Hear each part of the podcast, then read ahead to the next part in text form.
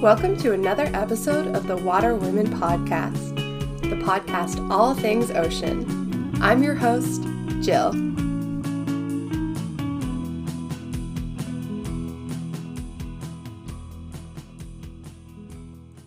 I am so stoked for today's episode of the Water Women Podcast. We're going to dive in with one of my new friends, Valeska, and talk to her all about her master's project and what she's doing and basically learn all about fish and fish ears and otoliths and what's going on in these fishes' lives because what she does is so cool and so in depth. So if you get lost for a minute, don't worry, me too, but she will bring it back around and she does a fantastic job of explaining everything in this episode. And I'm so excited for you guys to learn all about it like I did. I would love for you to start out by introducing yourself and telling us what pronouns you use. Yeah. Uh, hi, everyone. My name is Valeska. Super excited to be here. Um, I use she, her pronouns. Um, and yeah, I'm excited for uh, our chat today. Me too. Now, Valeska is one of my newer friends. I actually met her like just a couple months ago when I was over in Newfoundland visiting my friend Caitlin. And we became pretty fast friends, I think is a safe word. Yeah. We clicked pretty easily. And I was super excited to meet her and learn about her research and knew almost immediately I wanted to have her on the podcast to talk about it. So I'm super excited. Great. so do you want to tell us a little bit about like who you are and what you do and why you're a yeah, water woman? sure. Yeah. Um so I'm basically doing my master's. Uh, I've started it since September 2019. Um, and it's been quite the journey. Obviously, COVID has changed some plans. Uh, but my master's uh, general purpose is uh, using this new biogeological method to determine physiological costs of wild individuals in their direct natural habitat.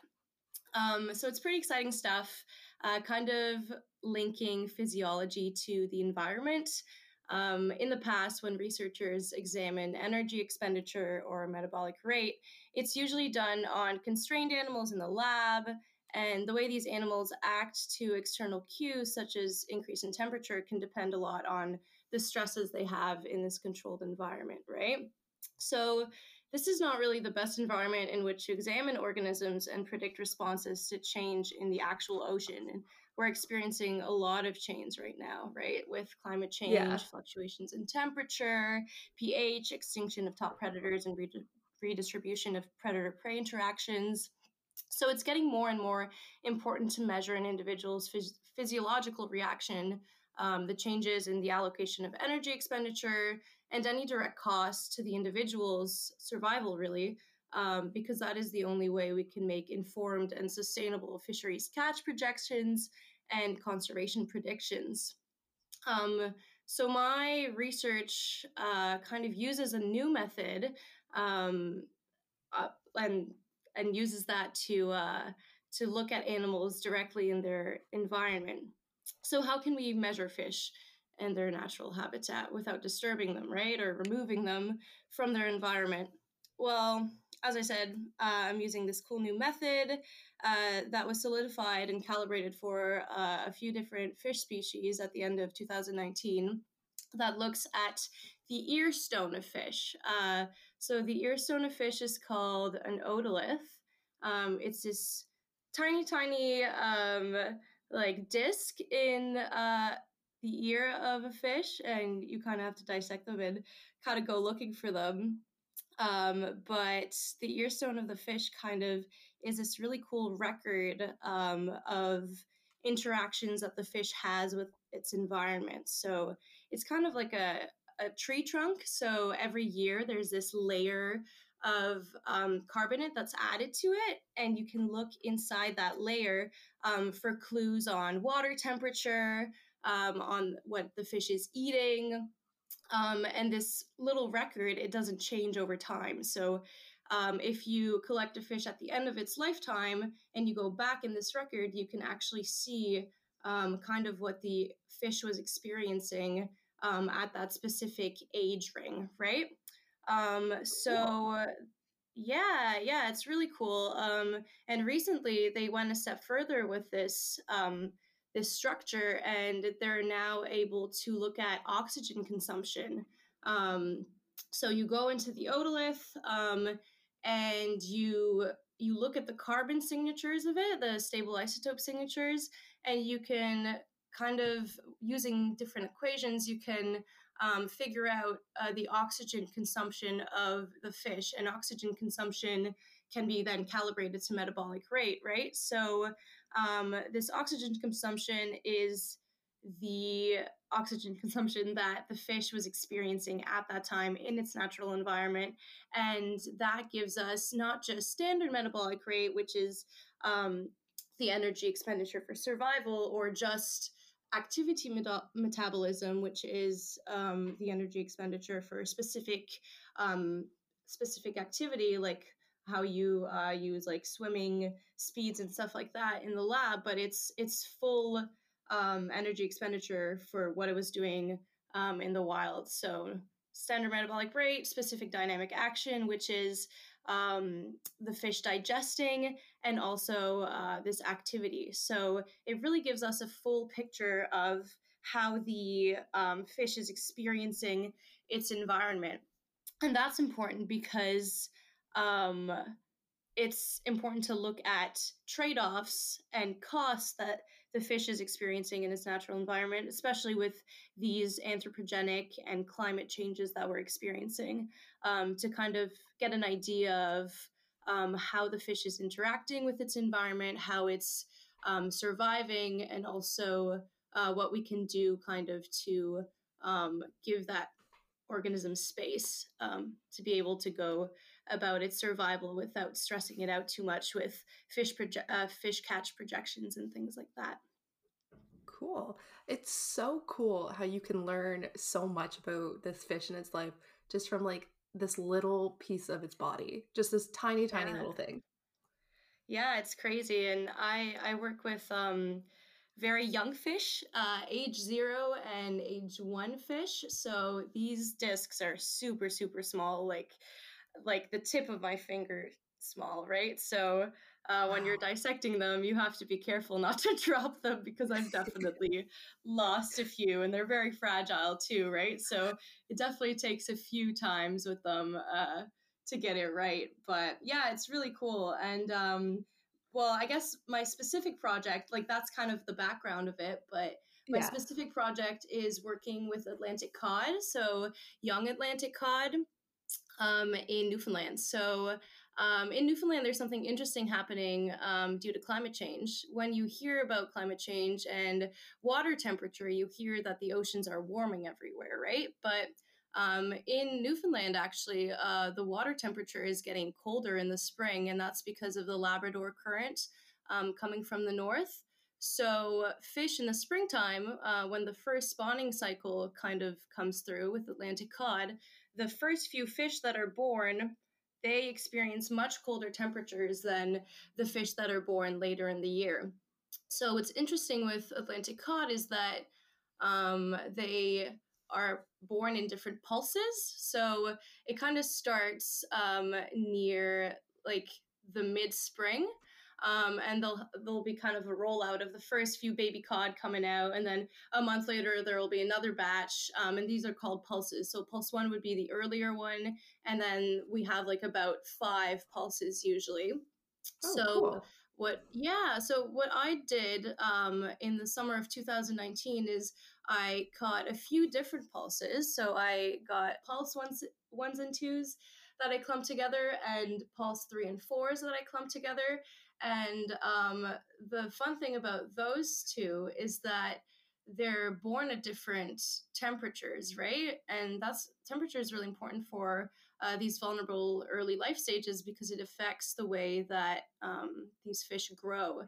And um, growth is also really important for these early life stages because the faster you grow, um, the more strong you are, the better you can evade predators, um, and kind of the more ready you are for all these stresses that come um, with the environment. So, um, what I am looking at basically is uh, at the difference in field metabolic rate. So, this metabolic rate, this holistic metabolic rate I mentioned earlier, um, and kind of see if there's um, differences within pulses. So, in organisms that are experiencing the same temperature and probably the same growth rate, um, and also between pulses. So, kind of looking at how temperature has an impact on this metabolic rate, on its growth, um, and then taking it one step further and looking at the overwintering survival. Um, so, looking at these age ones before the winter, and then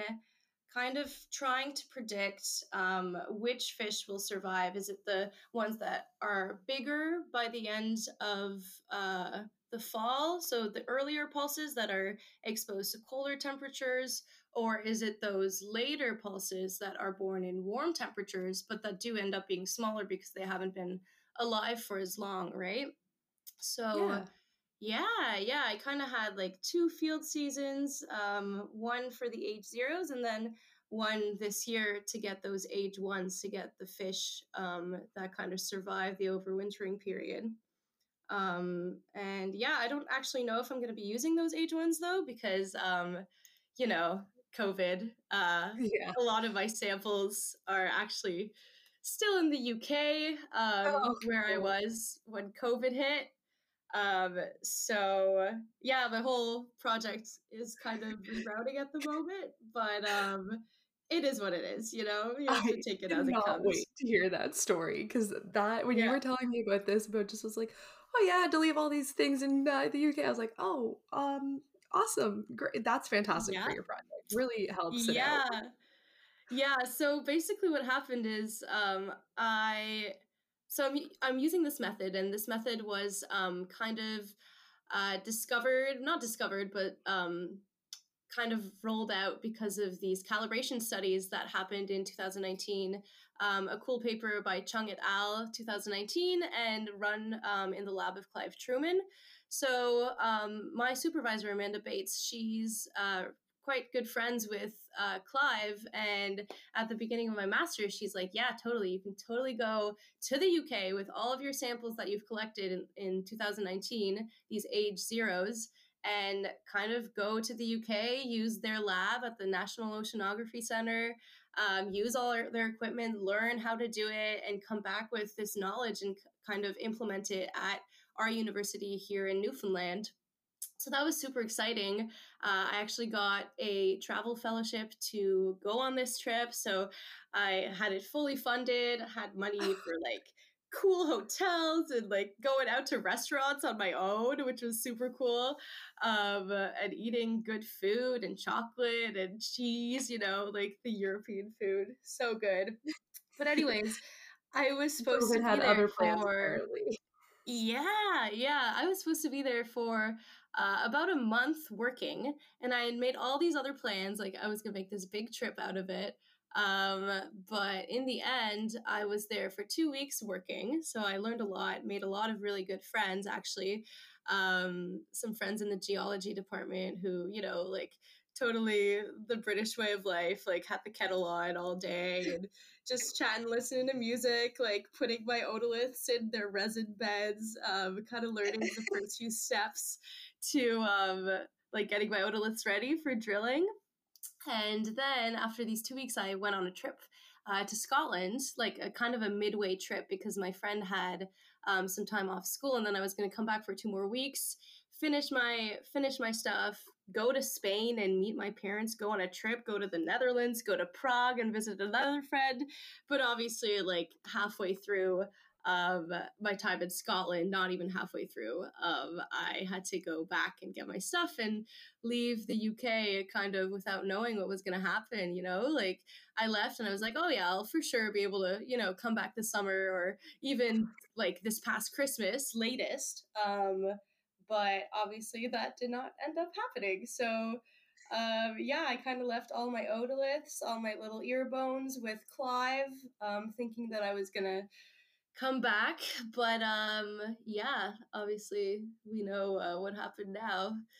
But um, yeah, so Clive had to kind of take the otoliths under his wing and set up a, a home lab in his house. Uh, because the National Oceanography Center keeps opening and closing, right? With cases yeah. going up and down. The UK is not a good place to be right now. Um, but yeah, so he's basically drilling all my little otoliths for me. I'm super grateful that he's agreed to do that. Um, because I could have just redone my entire project, you know. Um, but yeah, it's pretty cool that I still get to do it. Um, the only thing is now these aged ones that I have are still in Newfoundland because I just collected them and dissected them. Yeah. But I probably won't end up using those in the end, which is completely fine. Like considering what's happening right now, like I'm so glad I still get to use um, what I collected earlier. Um, yeah. But yeah, it was kind of crazy. I actually was on like my friend that I visited in Scotland. She, um, she's also into zoology, and she was working with birds on um, this island in Scotland, the Isle of May and I was kind of just on this random island. Like you had to take a little boat to get there. I was on this random island where nobody lives except for like four researchers. So I was on this island with like a million birds and four researchers, no Wi-Fi, no service. So I didn't know what the heck was going on in the world, right? And then oh, I finally no. got a phone call from my travel agent, like kind of panicking and being like, "You have to get on a flight." As soon as possible because they're going to start canceling flights back to Canada. And yeah, I don't know. It kind of happened all really quickly, right? So definitely no stress there at all. Just super casual. No, super casual. Just you know, picked up my picked up my stuff and left my research behind and went home. um, yeah. So COVID kind of put a damper in things, but at the same time, it kind of like allowed me to reroute my project a bit. Like now yeah. I'm doing this other chapter, which is more of a review because I mean, I still haven't got any data back uh, just because of the way things are going, right? Which is totally understandable. Uh, but I had to do something between now and the start of COVID. Like it's almost been a year, yeah. right? So I've been writing this review paper instead, not instead, but as my first chapter. Um, and it's also really interesting actually because I get to read a bit more on um, this method and kind of make uh, this linkage between the physiology of the organism and at the individual level, but also um, scaling it out to populations and communities and ecosystems. Um, so my review is kind of going to be looking at describing this method and then applying it to macroecology um, through a different lens with different research ideas and things like that. Um, and that's fun too. Uh, I really like making figures. I find that I'm a very visual person. So I've been making figures and kind of like writing off of those figures, um, which is also like obviously a skill to learn. So I'm glad I got to do a bit of, of experimental stuff and then also yeah. uh, kind of dive into that reading and writing um, world as well. For sure. That I have a hot take on this. I love writing literature reviews. I find them so fun and I feel like I learn a lot from them just by like reading yeah. other papers. There, it's yeah, kind of like sure. maybe that's just the way I learn, but it makes it mm-hmm. so much mm-hmm. easier to understand things. Definitely. I feel like reading sometimes I, I like reading, but sometimes I forget things. So if I can like read it and like synthesize it with other papers and kind of putting it together like you do with a literature review, right? Um, it definitely helps me understand more. And I think that if I hadn't done this review, if if COVID hadn't, I guess, allowed me to do this review, um, then I might have not understood the method as well as I do now, or at least I think I do now. Um, so in the end, it was probably um, kind of a good thing because I have more of that base knowledge that I can then apply to my actual project when uh, that data comes back, right? So it's not a bad thing yeah. in the end. no, definitely yeah. not. So you briefly messaged or mentioned earlier about like pouring, like making resin molds and drilling the otoliths. So like, what are you actually doing with them to kind of collect your data? Like, how do you find all this stuff out about metabolic rates and like their life history and that? How are you doing that? Okay, yeah. So um, basically, this otolith, um, it has these stable isotope signatures of carbon, right? So um, the otolith is like this hard structure, and you want to drill it because uh, you can look at the stable isotope signatures in the powder of the otolith. So um, it's called aragonite powder. Aragonite is um, a crystalline type of um, calcium carbonate. So you drill them down, which is actually kind of difficult, especially with the smaller otoliths, because you have to embed them and then you have to use this tiny, tiny micro drill and make sure that you're getting enough weight of this powder um, to be able to analyze it. Um, so then you put it into this machine called a mass, spec- mass, spect- mass spectrometer, um, and you kind of do a whole bunch of things. Honestly, I'm not too sure how the machine works itself, um, but you get these signatures back. Um, and what's cool about um, about these carbon ratios is that they're um, they're distinct, so they're isotopically distinct. Um, so I guess I should talk a bit about what that means. Um, so in the otolith, there's these carbon signatures, right? So carbon coming from both the water and from the diet. So these two types of carbon are different when you look at the signature of the otolith. Uh, so you can differentiate between them, which is pretty cool. Um, and you can also differentiate between um, the carbon and its changes because of oxygen consumption. So when um, so when the fish breathes, um, there's oxygen added to the bloodstream and there's carbon dioxide that's kind of taken out, right? And this carbon coming from these two different sources also goes into the bloodstream. And when respiration happens, the levels of carbon in the blood they change as well. So when these carbon signatures from the blood go into the otolith through fractionation, um, which is this um, kind of the medium, the way that it gets absorbed into um, the carbon, or not the carbon, but the um, the uh, otolith, then um, those signatures are also apparent. So these changes in carbon from respirations, you can look at that and um, you can assume oxygen consumption from these signatures based on a bunch of calibration um, calibration equations, which look at diet, carbon, and dissolved inorganic carbon from the water.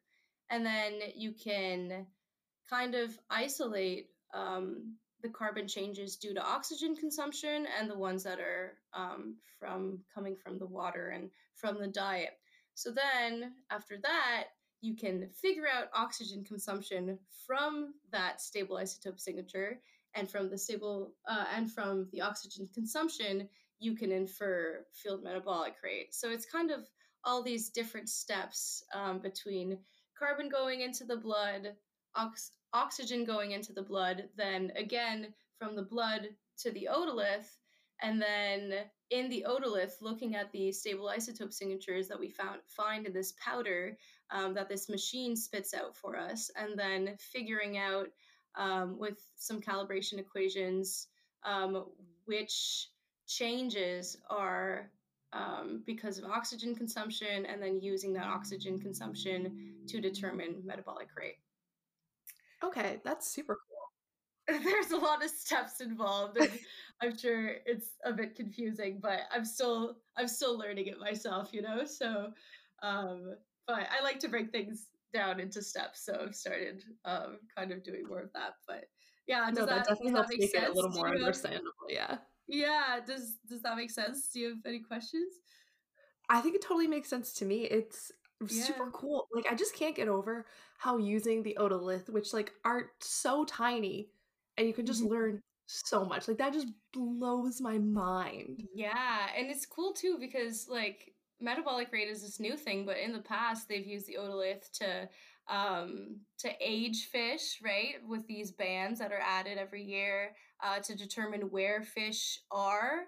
Um, stable isotopes have been used for a lot of things, and even for um, kind of calling out like um, seafood companies like a lot of the time um they'll be saying like this this salmon comes from this stock in this like fancy norwegian like fjord or something right but when yeah. you go back in the otolith you can actually determine where a fish was based based on the water chemistry signature oh, um oh, and yeah then you can kind of like you know call people out on um like lying about things like that um so it's really cool because you know, we can kind of um, get the truth behind the experience of the fish um, that way. And it's not only carbon, it's, but it's also oxygen signatures that you can see in the otolith, and that gives you uh, water temperature, so you can see what temperature the fish was exposed to.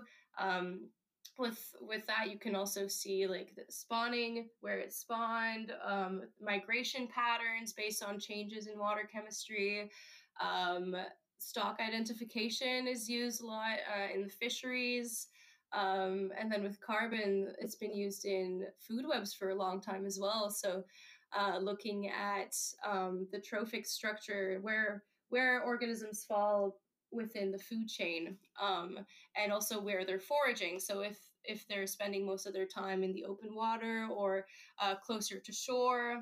Um, so there's a lot that we can learn um, from these structures. It's really interesting, and uh, yeah, it's crazy that humans have been able to figure this out too, right? Like this has been research that's been going on for quite some time now, and I feel like this is the time where it's all kind of accelerating and we're finding out more and more about how we can use this to our benefit and for the benefit of um, these animals to try and um, mitigate any um, any problems that we might be causing for them, especially in their actual environment. Because, like I said, like before, it was always um, like metabolic rate was always measured on organisms in the lab but that doesn't tell us much about the, the way story, yeah, yeah the, the, way they're responding to um, these changes that are really like accelerating at this in this time right so um, it is interesting because we have to take that experience into account and those direct changes um, into account to be able to make sustainable decisions yeah so basically, these little otoliths are like the diary of a fish in their whole life. Exactly. Yes. Oh, yeah, I'm gonna put that. that in my paper. That's a that's a good way. That's what it. you could actually just title it: is Diary of a Fish. Yes. Like that. I yes. think that's perfect. I love it. the otolith is a diary. I love that. yeah, the otolith is a diary, and the stable isotope signature is the words. Yeah, exactly. That's exactly it. yeah. I love that you can use that and that we're starting to use that to kind of measure the impact that we as humans have on fish because I feel like that's kind of been a negligible thing in the past. Like we're just kind of like, okay, yeah, we affect fish, but no one really knows how or why. Yeah. So it's really definitely. cool that we're diving more into that. Yeah, and also like, you know, they've done measurements in the past about temperature increase and decrease on fish in the lab, but when you put a fish in the lab and put it in this big tank and try to figure out um, metabolic rate that way, yes, you're looking at this direct impact of temperature, but there's so many other things that happen um, in a fish surroundings, right? When it's in the wild, like predation and foraging and just interactions with its ecosystem and its habitat, and not taking those things into account is kind of like a narrow minded view of a fish's like experience, I guess. Um, yeah. So it's important to like kind of recognize that there's all this other stuff that we might not even know about, and that's kind of what this otolith um, allows us to, I don't know, I guess interpret um, and kind of get ideas from that. Yeah, definitely. So when you're catching these fish, like what does a typical day in the field look like for you when you're kind of going out to gather your stuff? Right. Um, so I'm pretty lucky because I got to work with the DFO, uh, the Department of Fisheries and Oceans. Um, so I had a field crew kind of there to help me, which was great. Um, so back in 2019, it was a bit different from uh, my past field season just because there's quite a bit more regulations set now. Uh, but back in 2019, um, I would hop into the truck with the DFO gang, you know, the government truck and we would kind of make our way over to uh, Terra Nova National Park, which is about three hours from St. John's. Um, and we do a lot of our work on Newman Sound. So it's kind of this inlet um, coming off the ocean. It's gorgeous. Um, I did a lot of my my work in the fall, so uh, definitely got to see some peak colors um, in the trees change, which was beautiful. Um, but yeah, so hopping the truck with DFO, and then uh, in 2019, I got to stay in their field house with them, But in 2020, I kind of had to find my own way there and my own accommodation, which ended up being fun as well because I kind of um, got some some help from friends. So I brought some friends along, and um, they helped me dissect and kind of helped me get around, which was also fun uh, in a different way, right? Um, so yeah, so we go to Terra Nova National Park and we we put the boat in the water, and then uh, the first order of business is getting all the monitoring done that they have to do for DFO. So uh, there's this really cool monitoring project that's been around since like the 1990s, um, where they go to Terra Nova National Park in Newman Sound every other week. Um, and they do these, I think there's 12 sites. So we go to 12 different areas within the sound and we do some seine netting. So seine netting is basically you have this net that you put on the bow of the boat and you deploy it into like kind of a, um, a circular position um, off the shore and then you deploy it and then you pull it on shore. So it's kind of this like bend and you try to scoop up as many things as you can uh, by pulling it into shore. So we usually do that first, um, or like wh- whenever the window is for tides. So we try to get that done uh, in about two days. We usually can get about six sites done a day um, if we're if we're good and if everything works out with you know the wind and the waves and all that stuff. Um, so we get the as we know, the ocean always cooperates with us for hundred percent sure. Exactly, always like glass out there, you know. Never Definitely. have a blue spot after it. Yeah, um, but yeah, it's really fun actually because uh, by doing that, you see everything that's in the water, right? You don't you don't target any specific species, so um, you get little like nudibranchs and you get sea stars and cunners and um, a lot of flounders and tiny tiny lumpfish. I love lumpfish. They're so cute and they like sometimes they stick to the sides of the bucket and they try to like hide from you.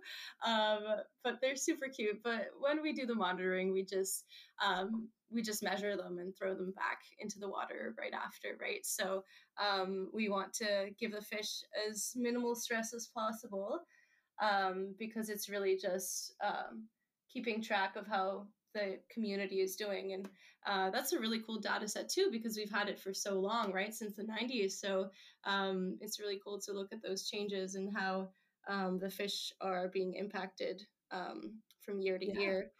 Yeah. So um, luckily with COVID, they there was a few weeks um, where they couldn't go into the field, uh, unfortunately, but the the monitoring project is still going strong. I think there was only a, a couple trips that they missed, um, and then they got to go back um, in slow waves um, with a few people. But I obviously didn't get um, on those first few trips. I, I was supposed to uh, go in May, but unfortunately, because of all the regulations, I ended up going um in like late october and november instead which was which was fine obviously um i still ended up getting all the fish that I wanted. Um, but yeah, so we do the monitoring, and then when there's uh, time for my stuff, we'll head over to a few different sites uh, based on where we know the the cod are usually found. Um, we usually avoid the monitoring sites just to keep their data set consistent. So we choose a few other spots in the sound,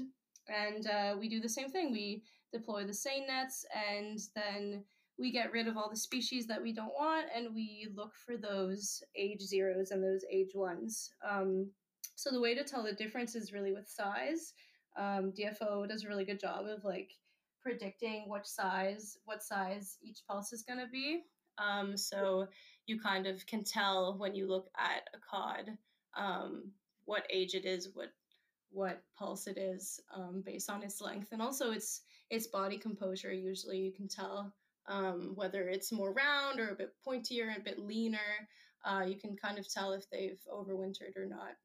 Um, so, so, yeah, it's really it's really cool stuff. Uh, it's kind of funny because in 2020, you know, like COVID happened and it, it was super windy the one week and it was super wavy and we weren't getting any fish. Like even at the monitoring monitoring sites, we weren't getting any age ones, only the age zeros and it was looking pretty bad actually for my research because I didn't have anything collected yet, and it was already November, and usually the right time to get age ones um, is either May or the end of the fall because um, the water temperature is getting a bit colder, so they're coming back into the near shore because when the water is warm, they want to be in those deeper waters, right, where it's a bit cooler.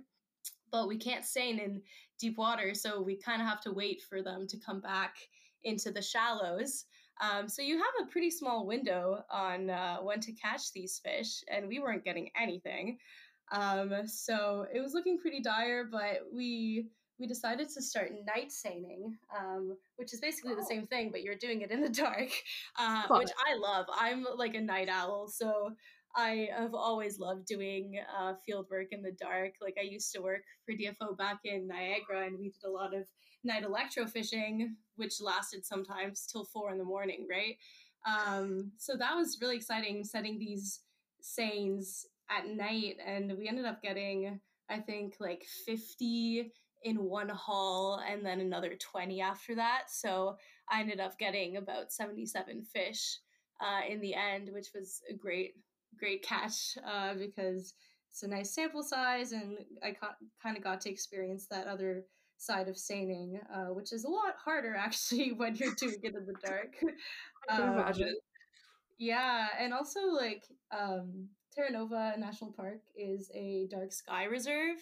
So that means that they're really good about keeping lights off and stuff like that. It's one of the best places in the world to um, see the stars. So like having all the lights off on the boat um, and like looking at the looking at the sky was gorgeous. I actually saw this comet. I don't know if it was a comet or shooting star or what it was, but it was red and it left this streak going across the sky. It was pretty magical.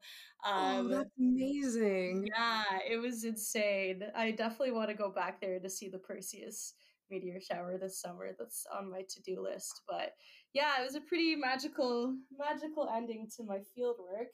Um, so I have all these samples now. Don't know if I'll be able to use those age ones, but in the end, somebody will use them eventually, right? So I'm really happy I still got that experience. Yeah. And I love field work. Like it's my favorite part of research really is being out there and like as a kid I was always out in the creek or the mud looking for worms or spiders or crabs on the on the shoreline, right? So it kind of brings me back to the reason why I wanted to get into this in the first place, right? So Knowing that. you, that makes perfect sense that you were like the little kid yeah. like, running around with like mud all over them and everything. Oh Just like, God. look what yeah. I found. Like, yep. I would get home from school like covered in grass stains and mud, and my mom was like, "Oh no, what have you done this time? what have we got ourselves into?"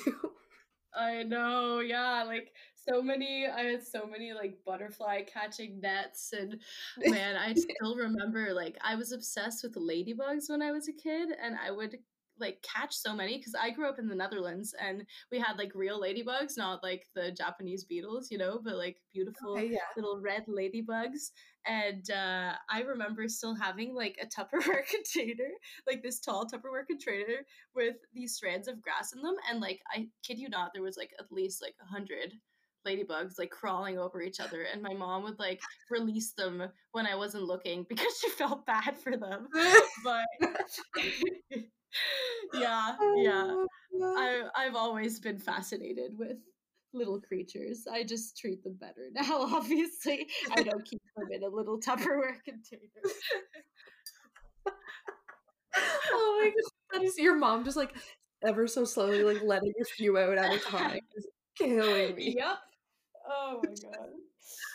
Uh, so you always know that like you want you always knew that you wanted to go into like science of some sort or like animals, but did you mm-hmm. always know marine mm-hmm. science or like when did you kind of find this?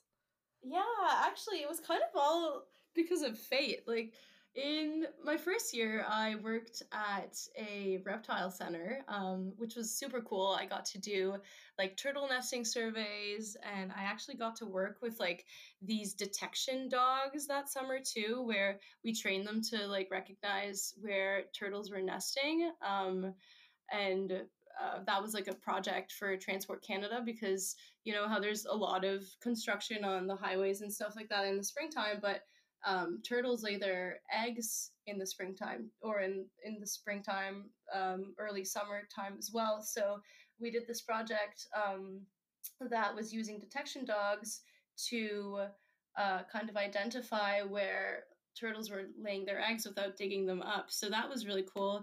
Um, got a lot of field experience that job, and that kind of allowed me uh, the next year to apply to some other positions. Um, one of them being with Dr. McAdams at the University of Guelph. Um, and I was actually going to go to Kluane National Park in the Yukon to work with squirrels. Um, it was kind of all decided that I did an interview, they had chosen me, but in the end, the funding fell through.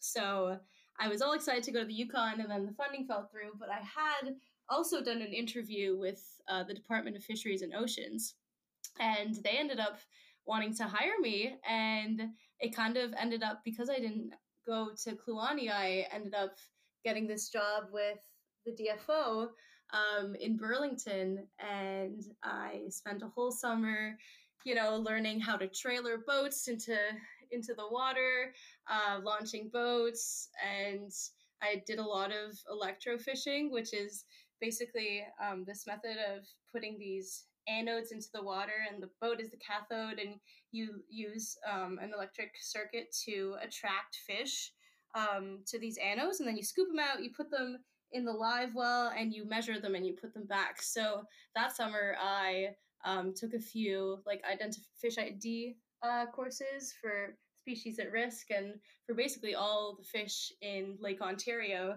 And I learned a lot because after that one course, um, I before that I didn't know anything about fish. I was even surprised I got the job in the first place. But after that course, uh, because I was doing this um, this method of catching fish where you catch literally everything in the water, I got to see so many species of fish from like small little minnows to like huge carp and long nosed gar, like the coolest like animals I'd ever seen, right? Because like when you think about fish, like it's not like it's not like terrestrial animals where you see them when you go on walks and stuff.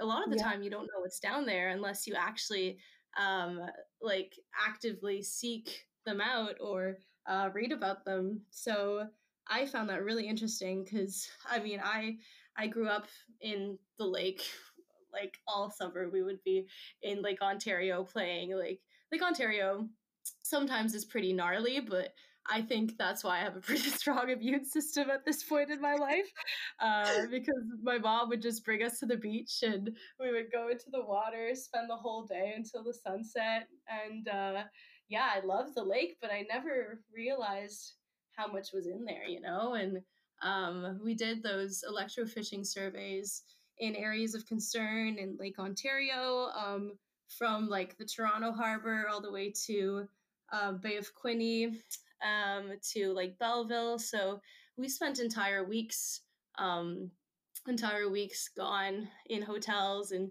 just launching the boat every night and uh, kind of seeing what these communities were in these areas of concern and in these um, areas where the shoreline had been recently developed um, in the open lake and also in wetlands. So I got to see a lot of a lot of cool stuff that I never imagined was in there, you know? So it was a really oh. cool experience. Yeah, I think that's what really put me on the path towards um, marine or like freshwater aquatic science. Um, and yeah, I, I really got a great opportunity that way. It is kind of cool that it just kind of like worked out for you that way. Like there's so many things that like went wrong, but somehow still went yeah. right. Like you ended up in the right spot. Yeah, and like as a kid, I was super lucky because my parents took us traveling all over the place, and my parents are actually divers as well.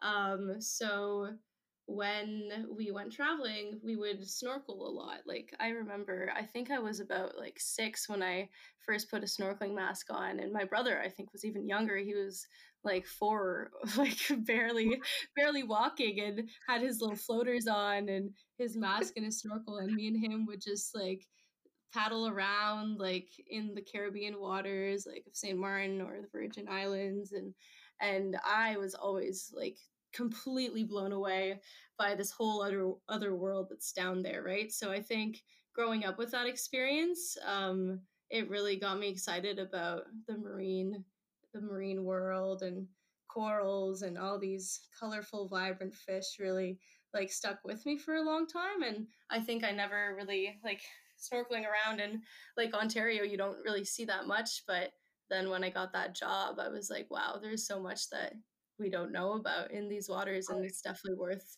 protecting it right? Even if it's not this magical coral filled warm place like it's still really important to um to preserve those cool species these cold water water systems don't get enough love. They are underrated. Definitely. We love the cold water up here. I know. And there's all these like, you know, enthusiastic species, but I don't know. There's something about like a good long nosed gar or you know like little little brown bullheads little catfish that look so derpy and just hang out on the bottom of the water they're just like really i don't know they all, all have their purpose in the ecosystem and they're all there just kind of to live their lives you know so gotta think about that as well You've also gotten to dive in a lot of like you mentioned like St. Martin's and you lived in Australia yeah. for like so you've gotten to dive in the warm, crystal clear, beautiful water as yeah. well. So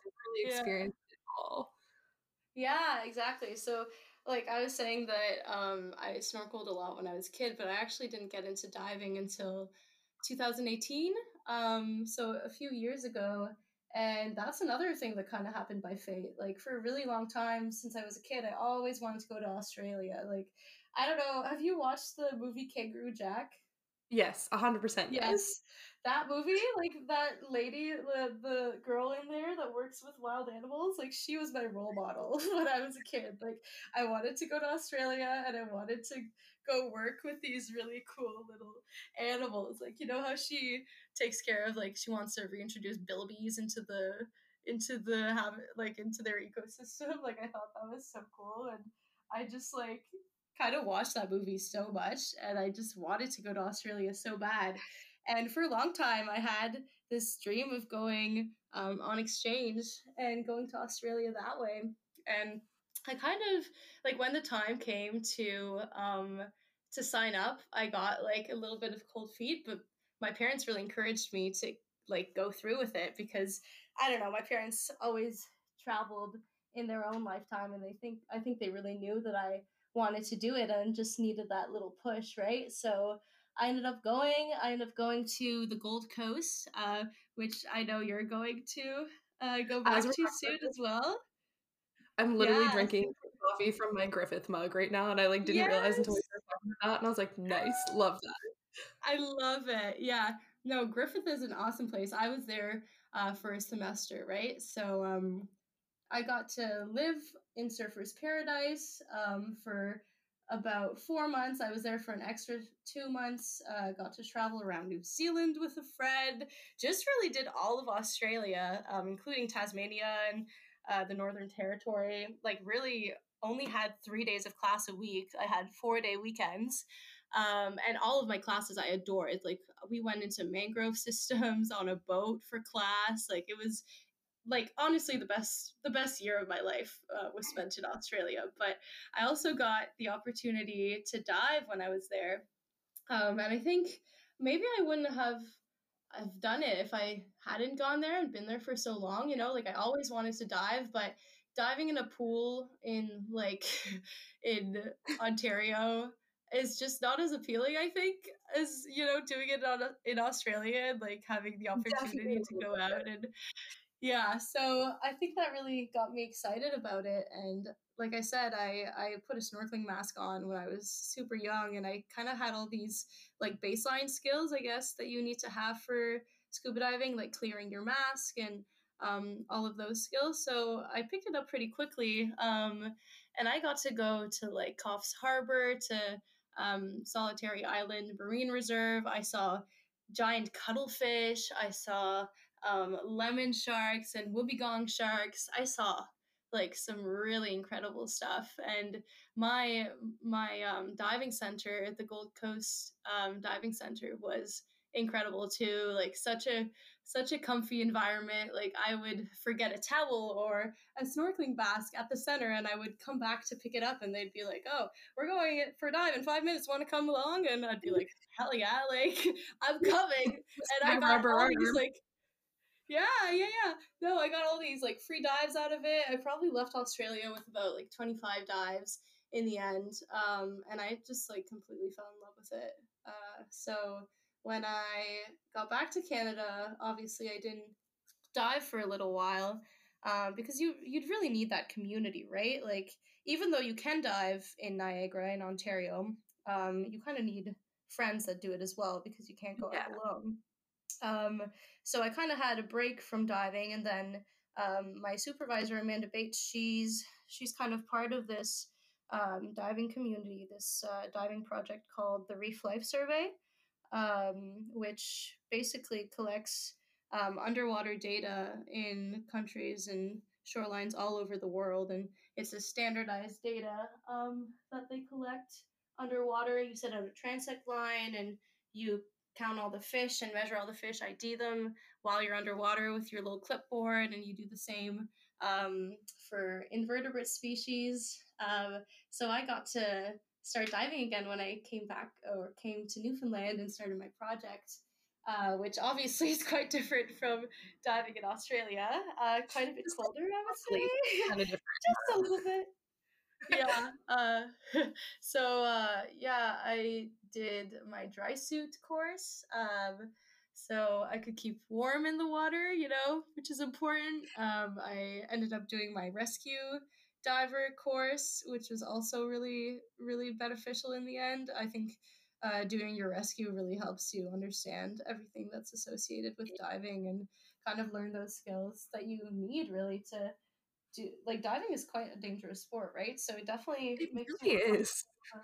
Yeah, about doing it. Um, and yeah, no, coming to Newfoundland, like there's a great diving community here. Um, me and Caitlin, um, your friend, um, we uh, work for uh, Ocean Quest, um, which is the dive center in St. John's. And they've kind of like absorbed us into their little community. And me and her go every Friday and just kind of work around the shop. I know how to fill tanks now, which is really cool. Um, and we have started, me and her, this uh, diving club called Student Dive NL. And we go every weekend, basically every weekend this summer. Uh, we went for shore dives around the Avalon Peninsula. Um, and we kind of encourage everyone who wants to come out and dive to come with us. And it's been, yeah, a really positive experience diving around here. Uh, quite cold, but a lot of interesting things to see, like um, skates and cunners and lion's manes jellyfish. Um, so I'm really, really glad that I kind of got to take um, that experience in Australia and apply it to different places because I think, like I said, like I think every place, uh, every underwater place is worth exploring because I think all fish and all marine life is interesting. It is. There's so many different things you can discover in every area of the world. And like when you go dive down in Australia, you're going to see completely different things. And if you dive literally anywhere in Canada, mm-hmm. and then you're going to see like East Coast Canada versus if you're diving West Coast. So it's really cool to yeah. kind of get to experience it all. Yeah, for sure. Yeah, and I I really like um doing the scientific aspect too, which I'm super lucky to like I didn't even know that RLS was a thing, you know, before I came here. But I always snorkeling in in the Caribbean when I was a kid. I always envisioned myself, you know, being doing underwater field work. I thought that was, was like the coolest thing ever. And then this summer, I kind of got into it, and like I got trained with another uh, lab partner to be able to do it. And now I'm like an official Reef Life Survey volunteer, which is super super cool because we can go anywhere basically and with the right equipment we can set out this transect line and you do these standardized monitoring um, surveys and yeah it's it's really interesting to see what's down there and i think doing that also kind of forced me to like learn a bit more about my surroundings because sometimes when you go on recreational dives you're just kind of like la la just going along the bottom you know looking at everything but you don't always like actively search for things or actively try to figure out what things are. So I think that really gave me that extra push um, to learn a bit more about my surroundings. I love that. So, if people wanted to follow along with you on your scientific journey, is there anywhere on social media that they can find you and kind of keep up with everything that you're doing? Yeah, um, I actually have a Twitter account.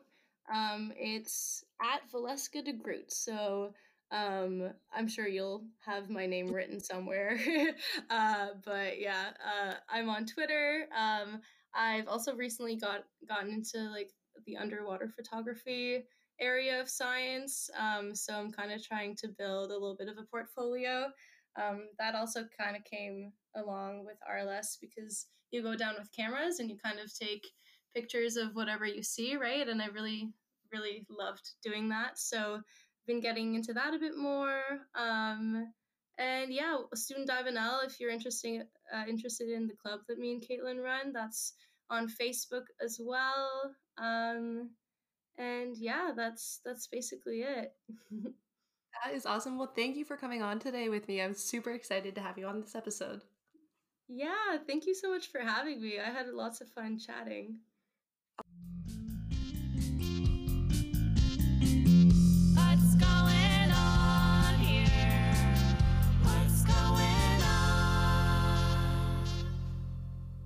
For the question that's been scratching my brain lately, it's how do fish hear? How do their ears work? Do fish even have ears? What's going on in there? So, I kind of dove into this, did some own re- some of my own research. I knew otoliths had something to do with their ears, and I thought, hey, maybe that's how they hear. And it turns out it's one of the ways. So before we talk about how fish hear, we as humans hear by detecting sound vibrations, which our brain can translate to sounds and language, which mind blowing in and of itself. It's so cool that our brain can do that. With fish, it varies depending on the species how they hear. Certain species may have specific adaptations based on where they live, if they're predators or prey, nocturnal, migratory, and so on and so on.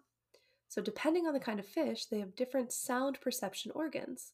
But to go along with today's episode, we're going to look specifically at otoliths. These otoliths are much denser than water and the fish's body. They're usually made of calcium carbonate. And because they have such a different density, they move different in response to sound waves compared to the rest of the fish's body. This causes the cilia that are on the hair cells within the inner ear of the fish to bend. And these combined actually is what's known as sound for fish. It's what's interpreted as sound for fish, which is so cool. I did not realize that that is how fish would hear. There's a lot deeper we could go into this with how the otoliths hear and the effects that the gas bladder has based on how close it is and how it can retransmit the sound. It's really cool. And how fish hear is so interesting. And I really kind of want to look more into it. So if you guys want to hear more about that, let me know.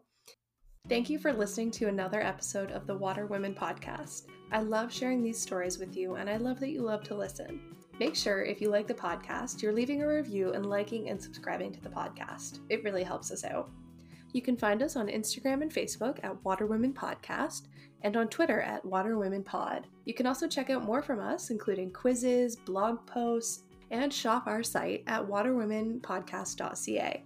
Thanks again for listening, and until next week, stay salty.